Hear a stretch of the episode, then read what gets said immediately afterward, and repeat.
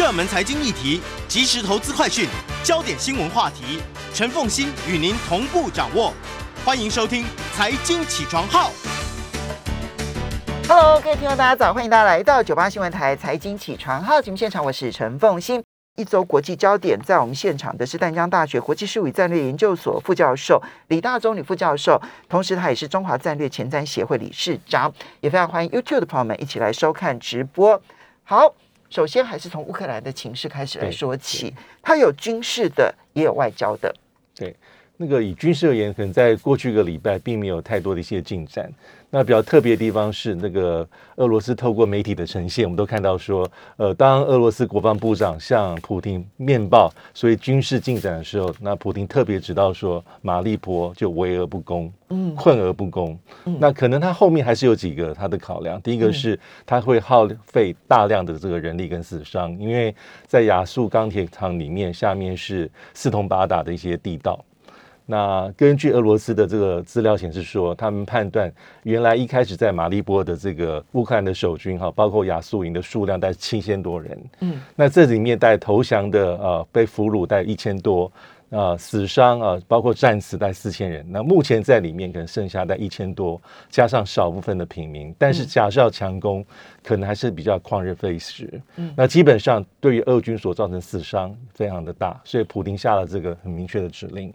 但是在主要的战线上啊，就是过去一个礼拜来看，在乌东地区其实真的是进展比较有限的。嗯哼，所以俄罗斯很清楚可以看到说，透过一些长城的一些飞弹的攻击，在骚扰一些这个乌克兰的大都市，同时也把攻击的主力放在一些呃在乌克兰境内，尤其是北约援助的一些呃弹药库。对，啊，这个是他目前主要的重点。但是在主要的实际推展上啊，因为根据俄罗斯方面所说啊，即便是宣布第二阶段的这个军事攻势，呃，已经是在三月底嘛，三月的时候，但是真正开始开展应该是在四月二十号。但目前来说，真的是进展有限，所以主要的这个观察的重点可能还是在外交的一些情势，尤其是美国啊，包括这个布林肯还有国防部长奥斯汀，他们在四月二十三号啊，从波兰从陆地进进入这个基辅，那跟泽连斯基还有他的主要的官员只举行在长达三小时的会议。那这会议在事后的画面都已经流出流流出，那主要是呃泽连斯基在先前的一个记者会里面特别讲说，期待是不会空手而来。你不可以空手要带礼物哦。那的确，我们看到从今年一月到现在，其实拜登政府对于这个乌克兰的这个军备的提供总数字，但已经将近快四十亿美金。那里面基本上是应有尽有。那尤其是啊，目前啊，在乌东地区但这，四十亿美金其实都是军事的军军事很对对多，对。那尤其是在这一阵子里面，因为呃提供比较多一些重武器跟新型装备，主要是在长城的火炮。嗯，那继呢一开始所提供的这个呃一五五流啊 M 七七七，那拜登在四月二十一号又加码，呃七十二门加原先的九门，他配属了九十门，把很多国家梦寐以求拿都拿不到的这个重型火器这个武装啊装备，而且能够搭配着精准火炮的这个长城榴炮，就他说可以装配乌克兰士兵大概五个营的这个长城火炮，而且。很多已经在提供训练，而且是在乌克兰境外的训练，这是根据美国的请资。那这个奥斯汀跟这布林肯的这个呃，当然是带带了很多的一个礼物来哈，伴手礼来。之后呢，更重要的是在四月二十六号，呃，美国的国防部长这个奥斯汀会在呃美国在德国的这个基地，就是今天对，今天那举行所谓的北约哈，包括北约的盟友，带有四十个国家哈的国，包括像军事的首长啊、国防部长，也包括北约的这秘书长啊，一起去探讨重要的议题，就是在之后如何去讨论乌克兰的长期的安全的需求。嗯，那这里面可能有一些比较重要的是未来的军备要如何去做。那他们谈谈到是后这个乌克兰危机时代，大家如何去帮忙他，所以这是目前的重点。那还有一个重点就是说，呃，拜登政府最近有两个重要的人事任命，嗯第一个是他提了这个乌克兰已经有去美国驻乌克兰的大使悬缺两年多，那现在是任命斯洛伐克的这个大使布林克出任美国驻乌克兰的大使，这个位置把它补齐。那美国驻乌克兰的大使悬缺两年年多，是从呃川普时期，对、哦对。那因为他还要通过一些参议院的任命的程序。那拜登是去年一月二十号上任，所以这个人是现在补齐。那还有一个也很特别的地方是，这是根据美国媒体自己披露的，呃，这个《星条旗报》、国会山庄报是拜登任命一位啊退役的三星中将沃夫，成为这个所谓的乌克兰美国乌克兰军援事务的协调官，这个很重要，因为这位沃夫是退伍，虽然到现在有八九年。但他是装甲兵出身啊，过去曾经派驻在德国十年，也三次进入到伊拉克这个任命。它的功能是什么？就是刚才所提到的，因为美国的军援的数量太大，里面很多是非常新式的装备，包括重武器啊，包括一些很棒的一些呃这个无人机、战术无人机啊，包括最近提供的凤凰幽灵，还有之前的弹簧刀。所以他的工作就是说要去真正评估乌克兰的需求。如何能够有效的配置跟统合运用目前美国源源不绝给乌克兰的武器？这也是应国会的议员的要求。所以，嗯，派一个等于是一个后备军员的协调官。对对，美国军营的协调官，而且是有实务的军，非常实务的经验。三星上将，三中将，三星退伍的中将。OK，他退伍应该是有大概八九年。三星怎么会中将呢？对，美国的这个对，因为美国准将嘛。OK，这三颗星星是这个中将的这个这个这个这个阶级，所以这也代表说哈，美国不只是要提供给你，但是后面你怎么用，怎么运用，还有前端的一些呃这个整体的评估，它特别设立这个位置，这也代表说美国对于。我不是只是提供给你，那后面很多之前的一些训练、整体的评估，到交给乌克兰军方手中，你是如何做运用？这些美国要把它盯得非常的紧啊，这也很重要。所以 李老师，你知道这个这个位置的设置哦，就有意思了哈。就是这个设置呢，代表的是说，哦，我会给你更多的援助，我协助你，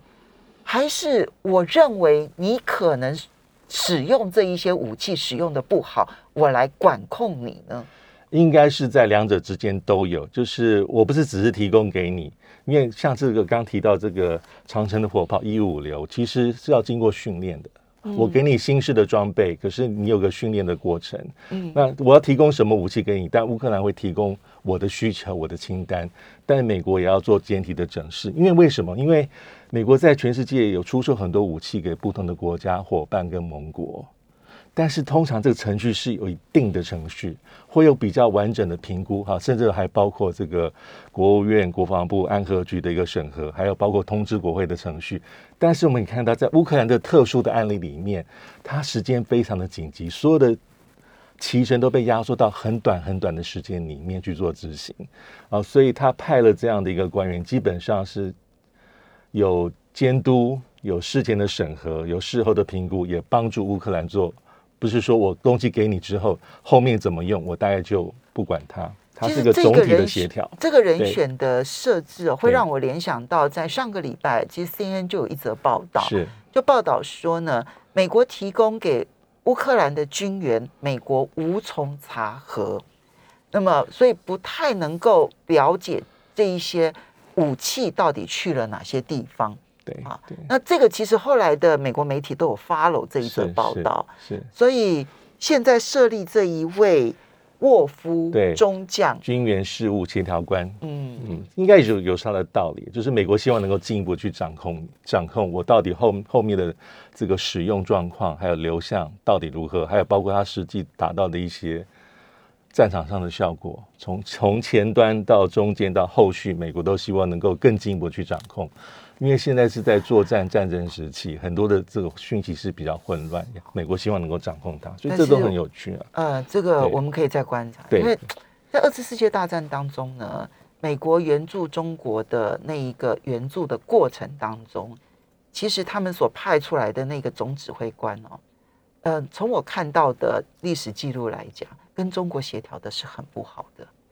我们稍微休息一下，马上回来节目现场。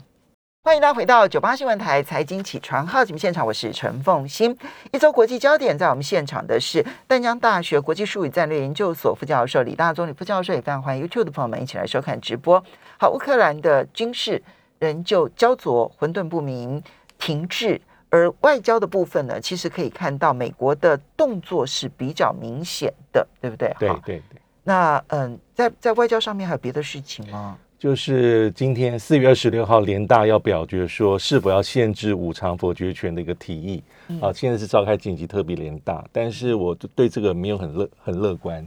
因为谈否决权啊，就是说你要技术否决权，希望说你后面要提供理由跟原因，就是希望能够限缩否决权的使用。但否决权真的是讨论了几十年，而且老实说，大会也并没有这个权利说，因为这还牵涉到宪章的修改，嗯，所以大概也是一个政治象征的意涵比较大。那还有就 G 团体，上礼拜看到这个状况，有点是一个美国的表态大会，谁跟着我走去当俄罗斯官员讲话的时候就离场。这个结果跟着美国走的人是四个国家：美、英加乌克兰、乌克兰、乌克兰。其实乌克兰不是集团体的成员，他只是受邀者。所以呢，就是美国、英国、加拿大，对，就没有其他国家了耶。对，因为有二十个国家。对，因为因为集团体毕竟是比较反映国际社会的一个一个比较多元的样貌，它跟过去的 GA 还是不同，就 GA 非常的纯。嗯，基本上是 G7，美国大概能够掌控的比较多，而且同质性高。但 G 二十是反映国际社会一个多元的在经贸上的一个实力，所以这里面就比较像是整体联合国的一个感觉，就是说你很难看到说完全一面倒八成九成去支持某个东西很难，所以这也预告了，假设在年底的这个集团里的那个峰会。因为印尼现在还是把他寄发邀请，但俄罗斯已经寄发邀请，寄发邀请普京了。但普京并没有做最后的决定，说我要去还是不去。因为有时候也不能让场面太难看。对，所以有可能他呃寄邀请，但私底下协调说，是呃普京你不要来吧，这是有可能的哈。那我们来再观察。不过以以财长会议当中，只有只有英国跟加拿大跟随着美国，对黑黑幕嘛和黑屏幕这样子。那这这一点来讲的话，在外交上面来讲，实在称不上是一个成功，就是了。对，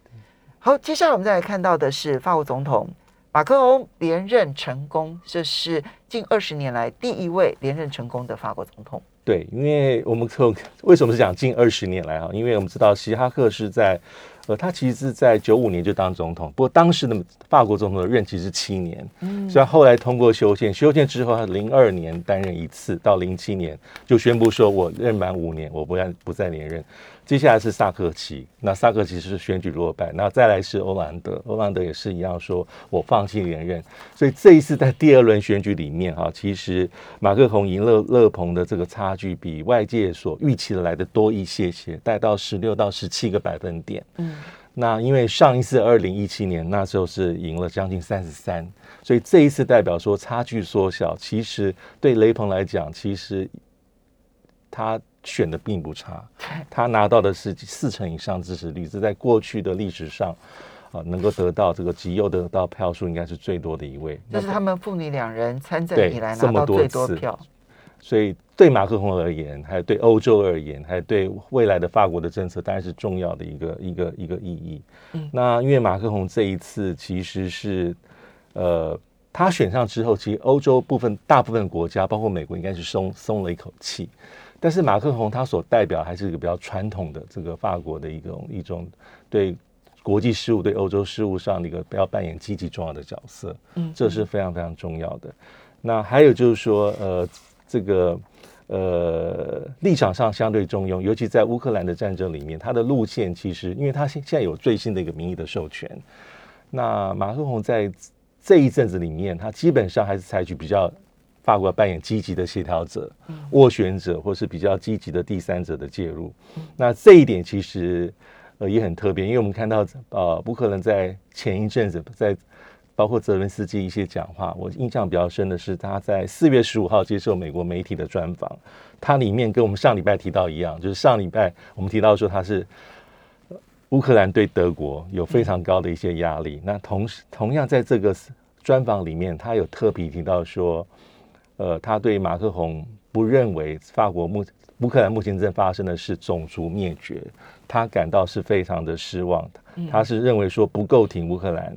啊，他甚至邀请马克宏说：“你来乌克兰看看，亲眼见证一下什么是种族灭绝的证据。”如果说马克宏你不愿意使用这个词汇，那基本上对乌克兰的伤害非常大，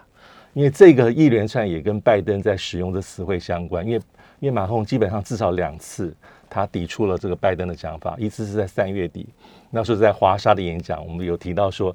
拜登在演讲的最后里面突然讲到说，普京应该要下台。嗯。但事后白宫虽然有收手，把这个口吻拉回去，但是马克宏第一时间的反应是说，这个对乌克兰是没有没有好处的，就对这场战争结束对没有好处。嗯，那在包括啊之前啊前一阵子这个呃拜登总统在国会里面爱爱荷华州的演讲里面，他第一次把这乌克兰事情跟种族灭绝踏上画上等号。马克龙基本上是第一时间跳出来，他认为说。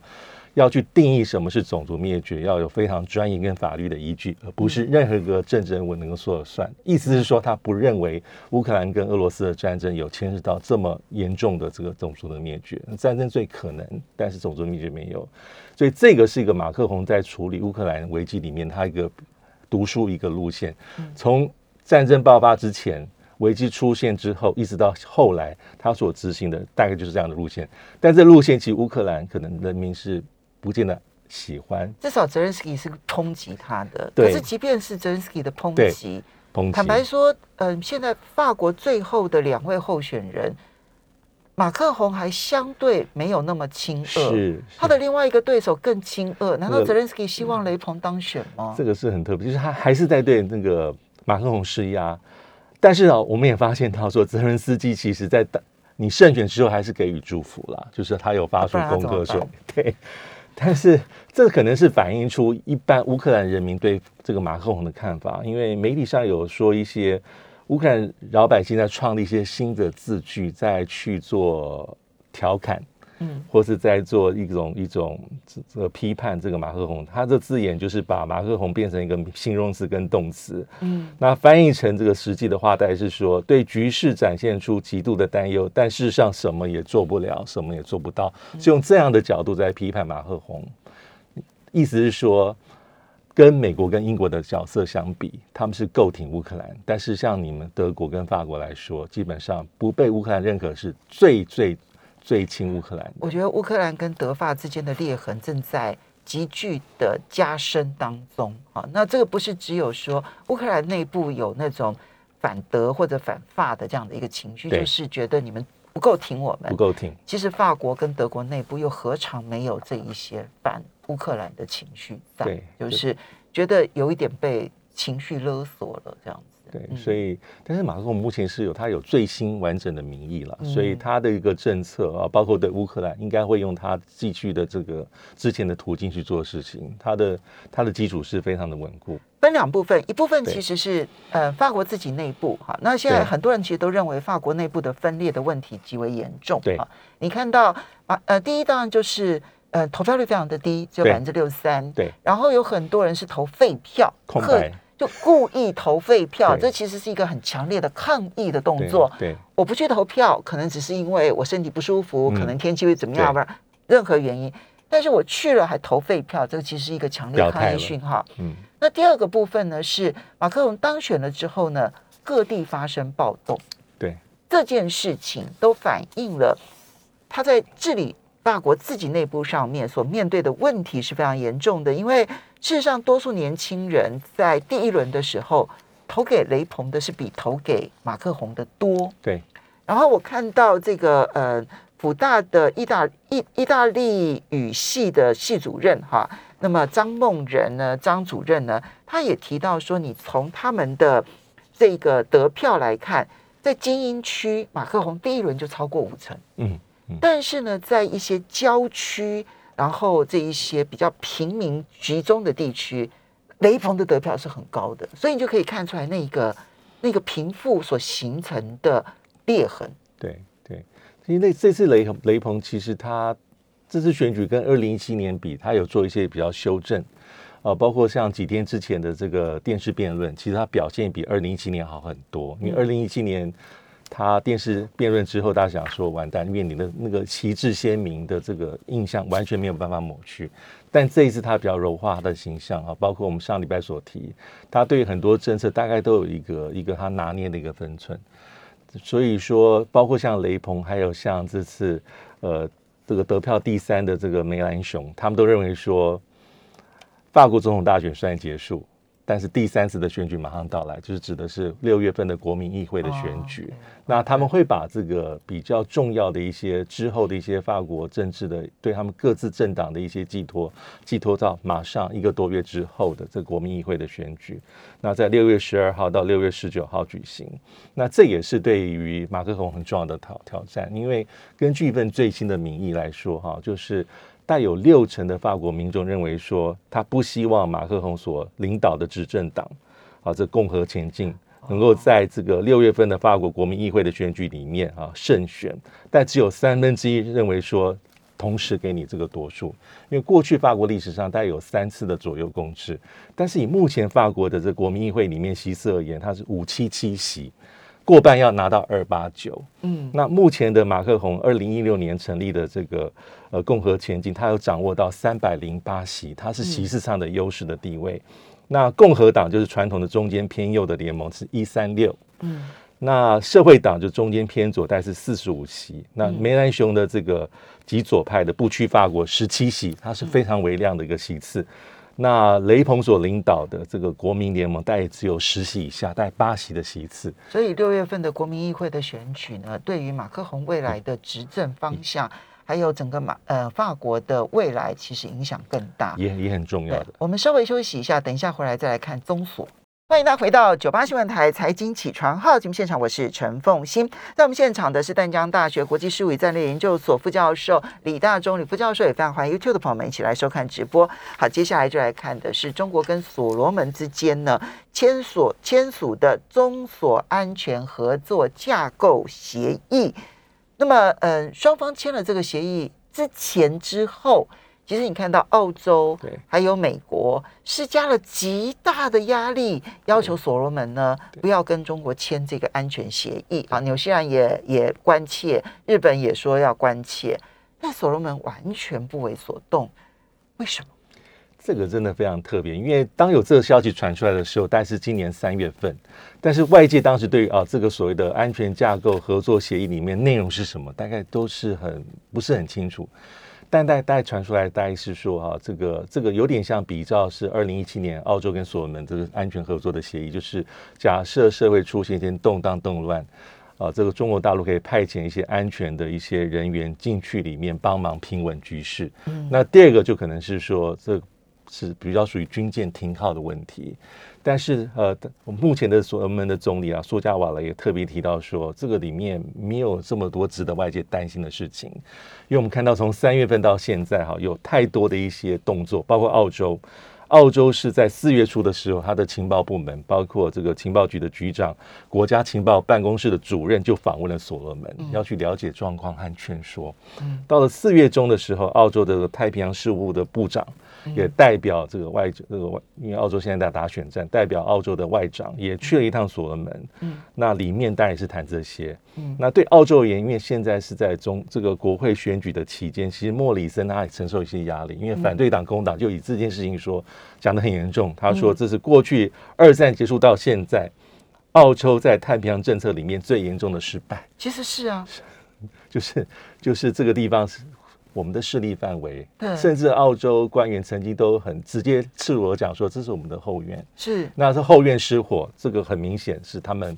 不能够容忍啊！这个卧卧榻之侧，请容他人酣睡。嗯，那美国的动作其实很多。其实我们有在节目中谈到说，其实在今年二月的时候，布林肯就去一趟斐济，嗯，太平洋岛国论坛的视讯峰会。那在这里面，他有做很多的宣誓，包括呃所谓的这个这个呃所罗门哈，从一九九三年哈美国的大使馆就关闭到现在，所以他有传递讯息说，我们把。大使馆重新启动，重开大使馆，但是重派大使，重派大使。那一开始可能是少量的外交人员，所以这也代表美国的一个警觉。那当三月份这讯息传出之后，其实美国的私下的动作也很多，所以包括像像上礼拜五，我们看到一个很大的阵仗啊，但是这个大的阵仗，我觉得最后可能也是亡羊补牢，徒劳无功，因为可能大是木已成舟。那这个阵仗是由谁率领？啊，是由这个印太事务的总监啊，白宫国安会坎贝尔、亚太驻青，在对，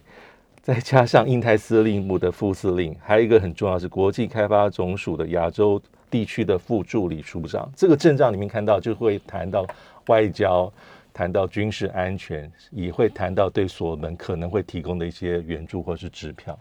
所以钱跟军事都来了。都来了。但是这个时间点就就是有点太迟，因为是在四月十九号的时候，我们看到中国大陆啊，包括呃外交部，还跟所门，但是同时就双向外传递的讯息说，这个协议已经签署完成。那所以这些动作在事前或是已经签署完成，虽然你而且是在美国宣布我要去之后，我我就我把把这讯息传递出来。那美国到达的时间已经是在上礼拜五，所以这后面是带就是一些亡羊补牢。但是，但但但李教授，你或者可以反过来解读，就是知道 Kirk Campbell 要来了，因为 Kirk Campbell 我就赶快先公布说我们就已经签了，已经木已成舟，对，已经已经定案了，对。对，那这是一个架构的协议，但是这里面内容，因为现在澳洲跟美国批判的角度大概是几点，第一个是说不够透明化，嗯，我不知道你在搞什么，嗯，第二个他有一个口径，就是也酝酿一阵子，就是说，呃，所罗门你的官员哈，包括他暗指啊，包括总理啦、执政党，你可能受到中国大陆的一些金钱的攻势，就暗指说你是被收买，而且是有一些基于你的利益才做这样的考量。但是苏加瓦雷的讲法，他的讲法是说，哈，这是，呃，我会自己判断我们的国家的利害关系，这是个自主的选择，是个内部的事务，这第一点。第二，他还是缓颊说，澳洲还是我们所罗门最重要的伙伴，一直都是如此。第三是说，这个中所的安全协议跟澳所的安全协议内容是很相近的，基本上是相辅相成。也帮助你们分担澳洲的一些责任的分担，所以我所罗门也跟你澳洲签了安全协议啊。那我跟中国签的协议内容一样啊。对，那为什么不能签呢？其实这里面哈，就是澳洲，我觉得还是一个主要的心态的议题，因为这里面有历史的情感，还有战后的一些这个澳洲对于所罗门的一个影响，它是把它列为是一个它的势力的范围。那我们刚刚讲到说，这包括澳洲的一些政治人物，有时候都不小心流露出。甚至讲的说，直接讲说这是我的一个后花园，所以介入非常深，包括这么多年来的经济援助、安全的保障，还有他曾经长期澳洲的安全人员哈派驻在所罗门，也两次呃这个派驻维和部队，还有平乱啊，包括第一次二零零三到二零一七年常驻，还最近一次在去年年底的时候，因为所罗门有内部爆发一些暴动示威，就可以再他就进来了。好，这个是观察的点，我觉得还蛮有意思的。就是所罗门的坚持的背后，我觉得，我觉得我们可能要隔了一阵子之后回头才看得出来说，到底中所之间是花了多长的时间累积这样子的一个情谊？为什么澳洲完全没有察觉？那美澳在南太平洋未来还会做哪些事情？不过接下来我们再来看到新加坡的政局啊，新加坡总理李显龙呢？在四月十六号的时候，正式宣布说，第四代接班人是由财政部长黄循才接班，但不是此时此刻。对，那现在看起来，他必须要等到下一次选举的时候，然后人民行动党啊选赢了之后，他们才会由黄循才来接任总理。不过，这个接班这么早宣布。那就立世子、立太子了。好，OK。他他这因为呃目因为目前李显龙总理他是七十岁了，他其实新加坡的这个第三代的这个团队的领导者，他是从零四年从吴作栋手上接棒之后，啊成为新加坡的第三任总理。那本来在交给黄君才之前呢，其实有一位是王王瑞杰，他是副总理，原来也兼财长。那在二零二零年七月份，七呃新加坡的国会大选里面啊，当时的人民行动党选的并不是很漂亮，嗯，啊，就是他只是以百分之五十三的选票是险胜的工人这个工人党了。很多人说是历史上的人民行动党比较差的最差的一个记录，嗯，所以在去年啊，差不多在这个时间点，二零二一年的四月的时候，这时候原本应该是在第四代列为第四代这个领导团队里面的首要的这个王王瑞杰副总理兼财长，他当时就说，因为年龄跟健康的考量，他宣布说他不再担任。人民行动党第四代团队的领导人物，所以当时是一个震撼弹。嗯，所以经过了一年的这个征询，还一年的一些呃，他有包括一些私下的征询，国会议员同僚的征询，跟阁员互相的一个征询，最后就确定说由所谓的这个黄群才来担任。那黄群才非常的年轻，目前不到五十岁。那不过他的资历已经很丰富，他是从二零一一年就加入政坛，从国会议员开始，也担任过好几个部长的职务。其实这个我曾经问过外交部的官员，他们说新加坡培养人才很啊、年轻哦，是就是他们因为国会议员呐、对然后他只要觉得你要培养的话，他就会开始，比如说。嗯，经济部呃呃第二部、第二对第二副部长，对然后接着可能调到国防部第一副部长，然后接着再去，就是让你在各个部会其实都去历练过。历练，对，那你对于每一个部会的事物大概都有一定程度的了解他们是是用这样的方式在培养人才。所以你看到他们的比较资深的官员，其实通常都经历过很多部会了。对，这在一般可能是个很难能可贵、不太容易有的这样的历练，所以他有这么多的一个经历。但是他最重要的是在抗疫的期间里面他身为表现良好，也成为一个知名度更高，所以这是一个重点。好，所以呢，我们可以去观察，因为黄循才未来不管他怎么发言，大概大家都不会用财政部长来看待他，应该是准总理的态度来看待他了，值得观察了。